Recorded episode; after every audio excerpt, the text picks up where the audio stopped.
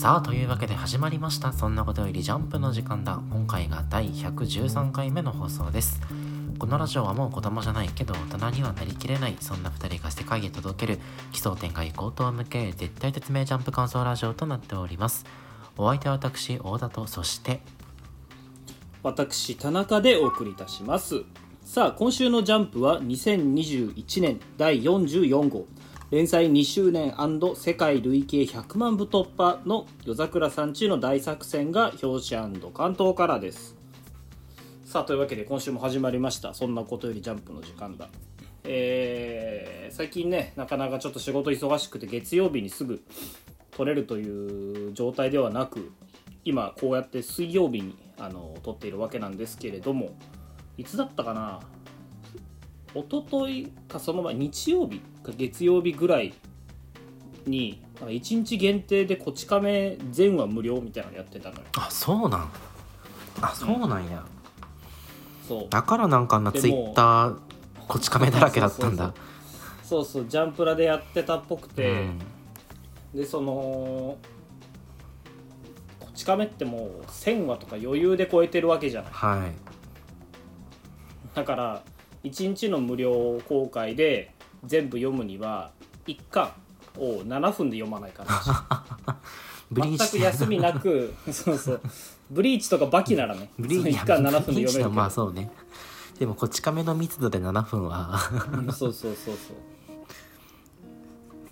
う。へなわけだけどえ前ジャンプ読み出したのってでもここ10年ぐらいそうだねそうだねこち亀亀何やってたかな。やってたか覚えてる？いやでもねえ寿司屋はもう出てた？寿司屋出てたよとっくに。あ出てたかでも当然。読み始めた頃なんか読み始めてから新キャラってあんまりなかった気がするな。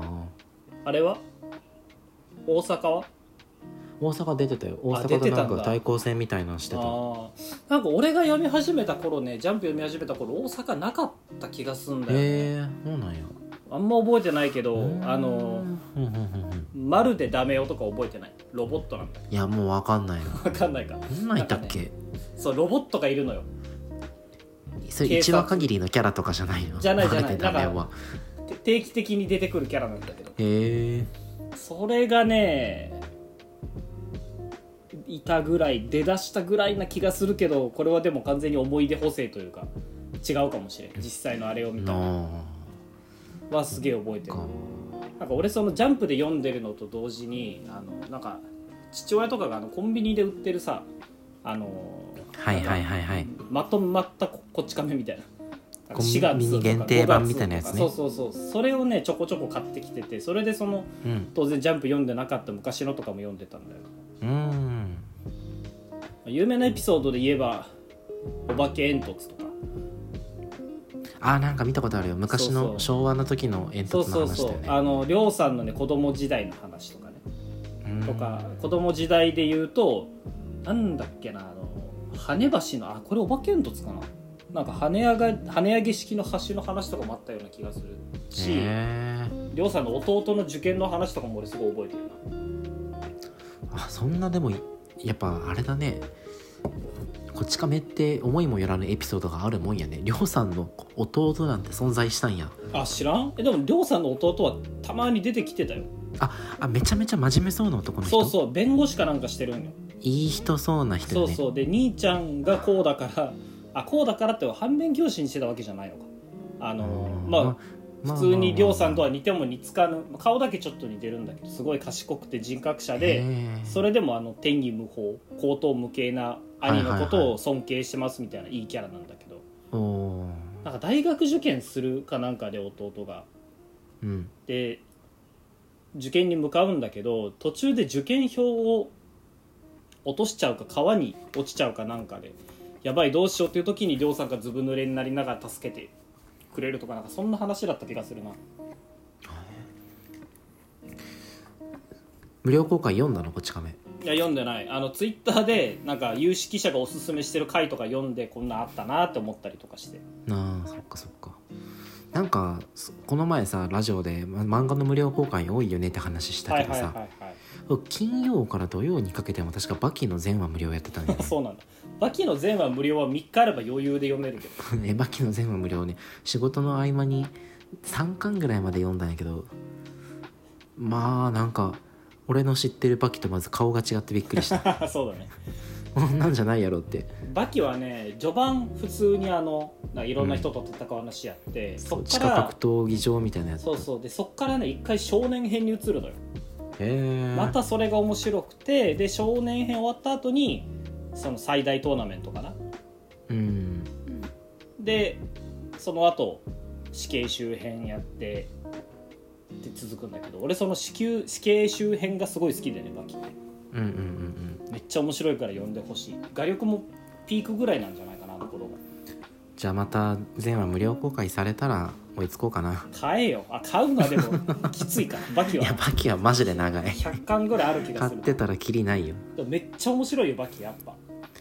あれネカフェで手出したいけどなんか途方もなくて諦めるんよないつも。あとね意外とネカフェのバキは借りられとるねみんな同じ考えなんかもしれない。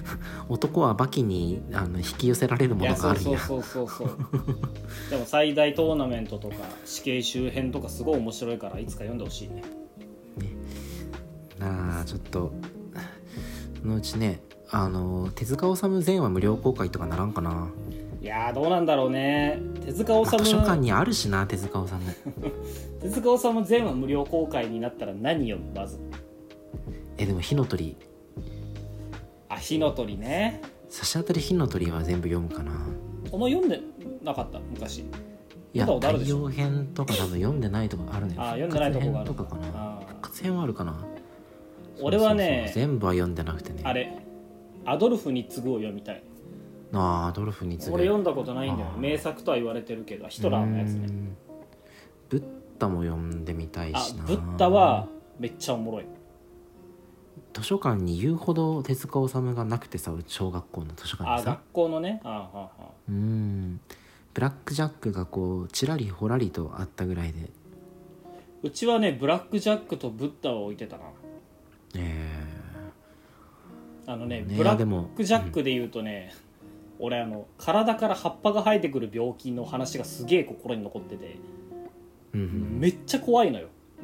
うんうーん病気の描写がねそう。なんかね新種の草が庭になんか海外出張に行ったお父さんが新種の草かなんかを持って帰ってその胞子を吸い込んだせいで体の中にその植物ができてその影響で体から葉っぱが生えてくるっていう話なんだけどめっちゃ怖かったなうん。当時読んで小学生の頃読んで。うーん。まあ確かになんかこう病気の怖さもそうだけど俺個人的にはあのブラック・ジャックの冷たさが子供心ながらにあトラウマになることがあったな。ーなんか覚えてる話あるいやなんかねいやもう概念としてしかブラック・ジャック覚えてなくてどっちかというと俺火の鳥とかにどっぷり詰まってたから、はいはいはいはい火の鳥で言ったらそのロビタの集団自殺とかがショッキングだったあれはなね。とかあのロボットになった人ね。はいはいはい。男の子が人間のことがこうなんかゴミみたいに見えるやつとかさ、はいはいはい最後世界にあのひずっと残された残される不死になった人の話とかさ。未来編ね。うん。かな。あとはあれかな。腕切られる画廊とかかな。仏像編みたいなやつだね。手塚治虫も名作ばっかりだもんねねなんか今度一回また時間取ってオープニングかエンディングかで手塚治虫の話するか。俺らもえそんな手塚治虫の話したいね。ちゃんとそんな知らんけど。うん、やっぱブラック・ジャックのなんか人間と馬の心を入れ替える話とかねへしたいね。えそれもねめっちゃ怖かったな。怖い話でいい話ではあるんだけど怖かった。うん。さあというわけで。そんなところでしょうか。無料公開。こち亀もねまたチャンスあれば読んでいただければと思います。さあというわけで今週もアンケートの発表に参りましょう。それでは私太田から1位はアンデッド・アンラック2位はダンダダン3位がパラダイム・パラサイト・パラダイスとなっております。はい。私田中の今週の1位はウィッチウォッチそして2位パラダイム・パラサイト・パラダイス3位ダンダダンとなっております。というわけで一作品目参りましょう。どうぞアンディ VS. ビリー能力をよりうまく使えるのはどっちだ?アンデッド・アンラックアンデラ久しぶりに入れたわけだけど。今週のアンデラははちゃめちゃに面白かった。今週よかったね。あーやっぱねあのバトル描写がピカイチに面白くて。そうだね。なんかまずこのふアンディ、まあ、不死のアンディと、まあ、敵のビリーも不死なわけじゃん。うんそうだねこの不死同士の戦いって大味でいいよね。いい。あの何でもありになるからね。うん。初手で相手の目つぶしにいってるもんね、ここで結構漫画的にこれはできないだろうみたいなことを禁じ手をさもう次から次に繰り出してくるからさ、うん。このなんか大味が見てて楽しいのよ。うんうん開幕だって3ページでもう目つぶして胸に剣突き刺してるからね。うん肩ついてるもん目つぶしってここまで入れることなくない？第二関節までずっぽりはまってて、ねえ。これ脳まで到達してるのではっていうぐらい。バキでしか見たことないもんこの目つぶし、さ三巻までに。三巻までであったこんなシーン知らんけど。あった。3巻まで履修したバキでこんなあった。なのよ。いやー面白かったなうん。なんかテンポ良かったよね今週。ー、そうだね本当にそうね能力の応酬というか。先週から出てきてるこのアンバランスも能力としてかっこよくない？かっこいいかっこいい。建築家に発言したってところがねいやらしいよなうーんなるほどね。絶対建物建てられないし、へー。アンバランスの建築家なんて。うーん。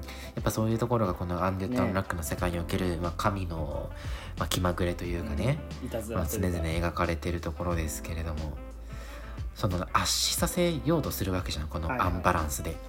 で次にスプリングの花びらであの体を樹木にしようとするわけじゃん。うんうんでまた次目つぶしして引きずったりとかさ。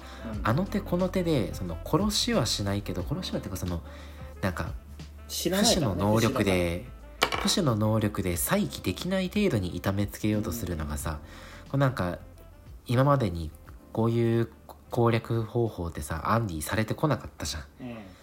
だからなんかこのビリーの強さの裏付けとしてもあの理屈づいてて、うん。またビリーがこの不死の能力持ってるからこそ自分で実験してこういうねここに来てようやくアンディに対するさまざまな有効打を打てるキャラが出てきたっていううん。理屈づけにもバッチリ決まってて、うん気持ちいいところなんだよねね。でもそれに対してアンディがちゃんと一つずつこうなんて言うんだろう。対応していってるのもいいよねいいねいいね。うん。それで言ったらこの花びら散ってきたのをさなんか血まみれにして直接触れたことにならんってさ もういいよねこの回答。いいいけどほんまかって思わん。そうはならんやろがちょっと出たけど。まあ理屈をつけようとする姿勢は嫌いじゃないけどね。パッと見不可避の攻撃なのにさなんかその抜け道というか作者ならではのこういう抜け道を用意してくれるしのは嫌いじゃない。あのまあでもこのアンデラ世界の能力ってそのどう認識してるかが大事みたいなのあるからね。うーんだね。だからね。まあ血が触れてない血の膜で触れてない。触れそうっていうことになるんじゃないの？ほんでまたなんかあのー謎解きというかさうんうんうん。久しぶりにこういうのあったよね。相手の能力は一体何なんだみたいなあのまさに戦闘中の考はい察、はい、あのクロロ対ヒソカをちょっと思い出すよね。はいはいはいはい。ヒクロロの念能力一体何なんだみたいなね。そうそう。まあクロロ対ヒソカより分かりやすいけど。うん。もうすぐ答えも提示されてね、確かにアンジャスティスはもうあの使えなくなってるっていう前情報が事前に出てるし。うんはいはい。で浮遊能力も使ってたってこのうん。ブラフの立て方がまあまず綺麗だしうん。それに対するそのブラフの回答がこのアンチェンジっていうのがさいやーこれ熱いよね。ここに来てアンチェンジの再登場激アツだよね。激アツ。ここでさ常々そのうん、アンディがさこのアンチェンジを見て、はい。ジーナを思い出すのがよくない？そのいいよねほんとね。あ多分ビリーってし何死んだ能力者からはあの能力を取れ奪い取れないわけじゃない。ままあ基本能力者が死んだら新しいそうそうそうそう。こう無作為な誰かに能力移るからね。そう。だからジーナが死んだ後きっと誰かに移ってそいつからこの不変の能力をう奪ったんだろうけど、うん。ビリーもアンディもどっちもジーナのことを思ってるのいいよね。やっぱアンチェンジの能力といえばジーナなんだっていうさ。だね。うん。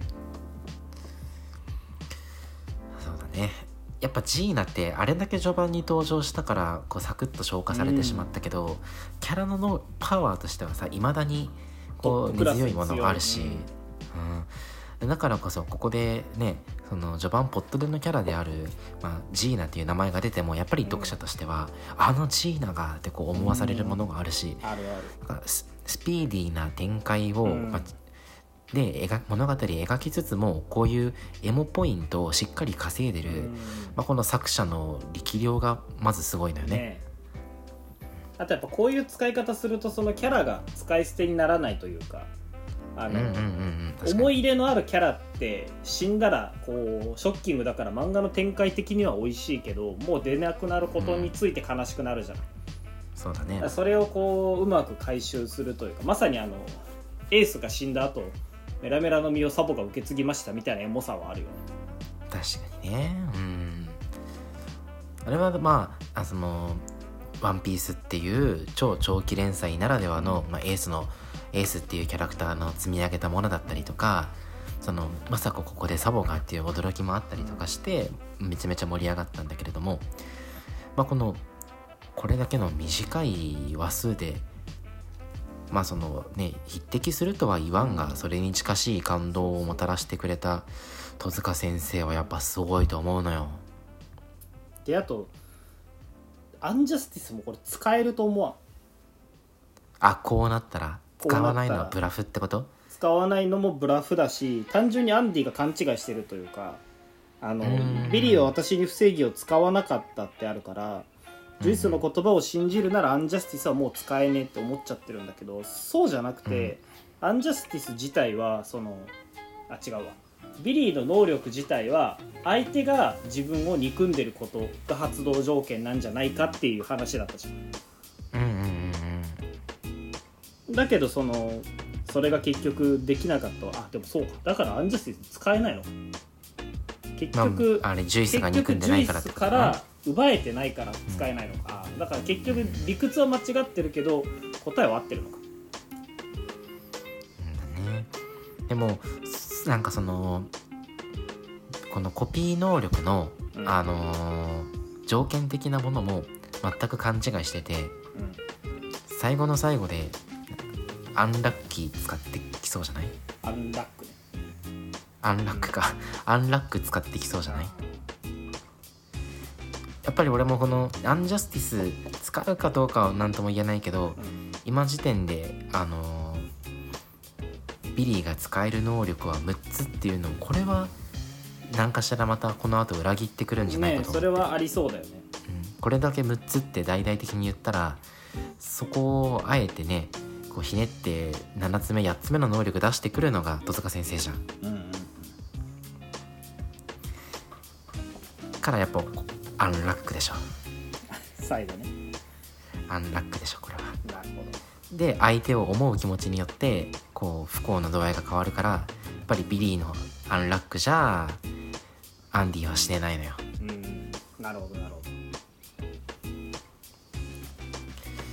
ラストのページめっちゃいいよね。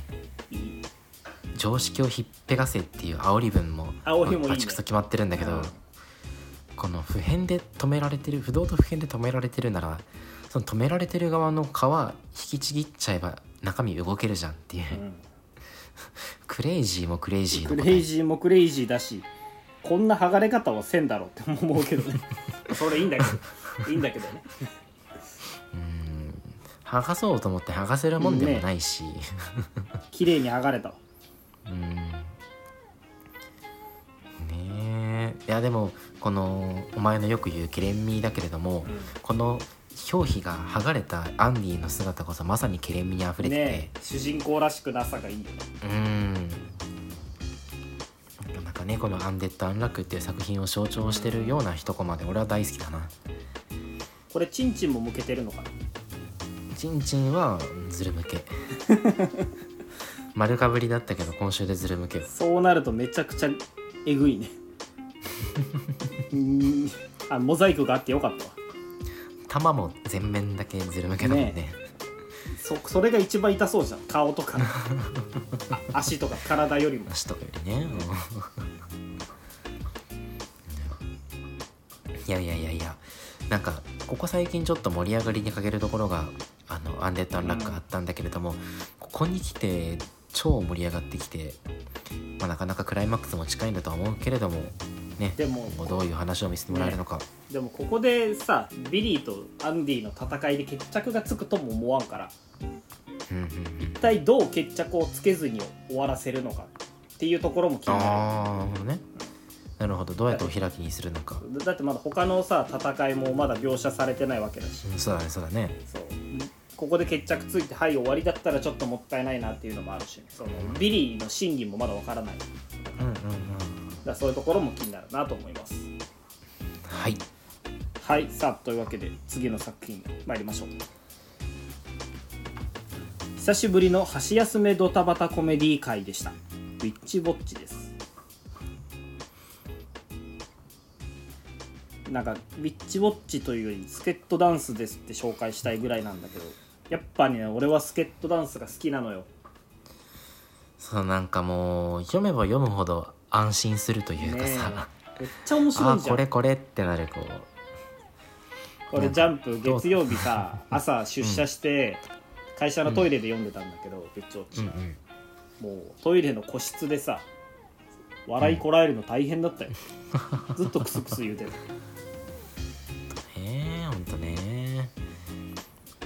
まいよな。こういうとこ篠原先生。1話で。完全に1話でピシャッと終わってるし。そうそうそうそう。このもうやってることは本当にスケットダンスなんだけどね。本当に。なんか不器用なねスイッチのあ発キャラクターが登場してあの助っ人団に依頼してきてどうにかするっていうね。そうそうそうでもやっぱそれぞれこう、ね、ここまで書いてきた積み重ねがあるからちゃんとみんなのさあの、うんうん。キャラというかやるべきことが固まってきてるのもいいよ。魔法をかけてあの物語動かすニコとなんか最新の機械でそれをサポートする敬語とツッコミ役の監視、うんうんで実行役のモイちゃんみたいなのが固まってきてるあたりもいいいい読みやすいよね。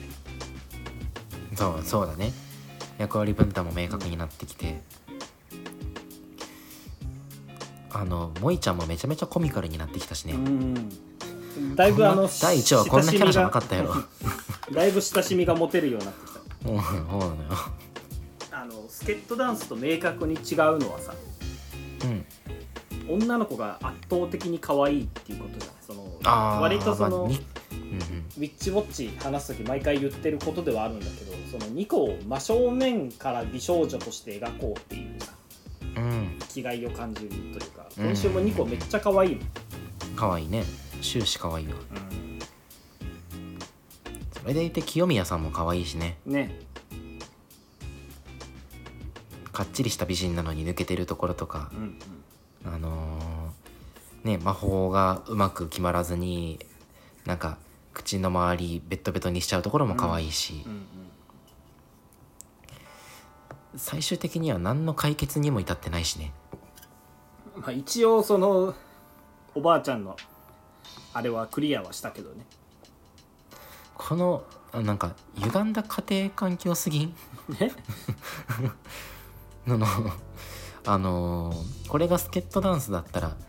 ちょっと長編に入るぐらいの清宮さんの家庭歪み方じゃない。歪みっぷり。まあでも それで言うとその真上敬吾の例もあるからさ清宮さんがこの1話で使い捨てられて今後こなるほど。コメディリリーフにしか使われないとも限らないじゃん。あこう見えてじゃあそのウォーロックじゃないけど黒魔女の家系で。とかもあるかもしれないしん何らか絡んでくる可能性はあるよねまたシリアスなるほどね。なんかこのねがんじがらめの家にあの反抗してうん。私はこんな人間なんですっていうのをこう家族に知らしめる会とかうん。今度で今後出てきてね文化祭で歌うんでしょ？そして。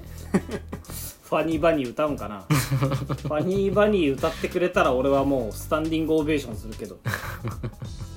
いいけどね普通にいい話になりそうだけど。スケットダンスで一番好きな回やっぱスケッチブックス編だからな。ああいいよね。めちゃくちゃいいちゃんと面白いしねコメディめっちもゃいいよ。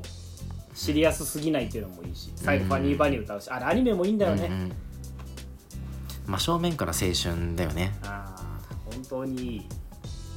いやーな堀やっぱ篠原先生お箱だよねこういう話ね。書かせたら、生き生きとしてるもんもう、ねえ。火の打ちどころがない展開だもん。うん。うん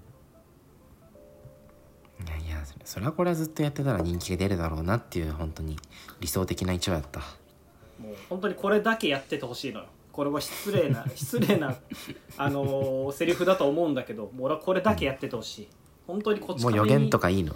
予言とか魔法まあ魔法は別になっていいけどウォーロックとか予言とかさ、うん。あのいいの？うん、ニコの命がとかいいから、そのうん。使い魔とかいいから、いいからもうね、あのずっとスケットダンスをやっててほしい俺は。俺はなんかこのお悩み解決と YouTuber だけやってくれとったらいいな。ねやっぱ篠原先生のすごいところってさその、えうん。あるあるネタみたいなのを書かせた上でちゃんと精度が高いというかはいはいはいはい。俺いまだにあの YouTuber 界のさで出たうん。あのニコとカンシカンニコチャンネルの挨あ拶「はいどうはいどう、うん。はいどうも」っていうの俺いまだに覚えてるしたまに 頭の中出てくるもん。なんか俺らもうん。ラジオ始まる前そんなんやった方がいいのかなやっって思う。た考えてたね。本当に。本当に実力のある作家さんだなって思うよ。確かにね今週のあるあるネタで言っても、なんだろう。あるあるあるかな。今週はねんないないないしかない。あるあるはないけど。あでもねあでもやっぱり俺保育園の頃うん。授業でお茶があったのよ。へえ。でこんなんやってたなって記憶あるもん俺。そうそういえば。なんか、うん。にじり夜とかお菓子の食べ方とかそんなんやってたわって思った。うーん。俺保育園の頃琴とお茶やってたから。その授業で。実は。ん。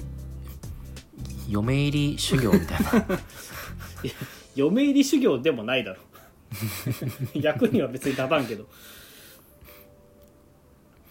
へえなんかそれあれだね高等教育を受けてるね。そう。保育園にして。そうなんよ当時当たり前だと思ってたけどあの、珍しいねって言われる。うん。あじゃああるあるって思いながら読んでたんだ。うん。ああるある。とかああったあったって思いながら。ホタルカゴだけないかな。部屋に入る時ぴょこぴょこしがちみたいな。ぴょこぴょこしがちかもしれん。子供は手足が短いから。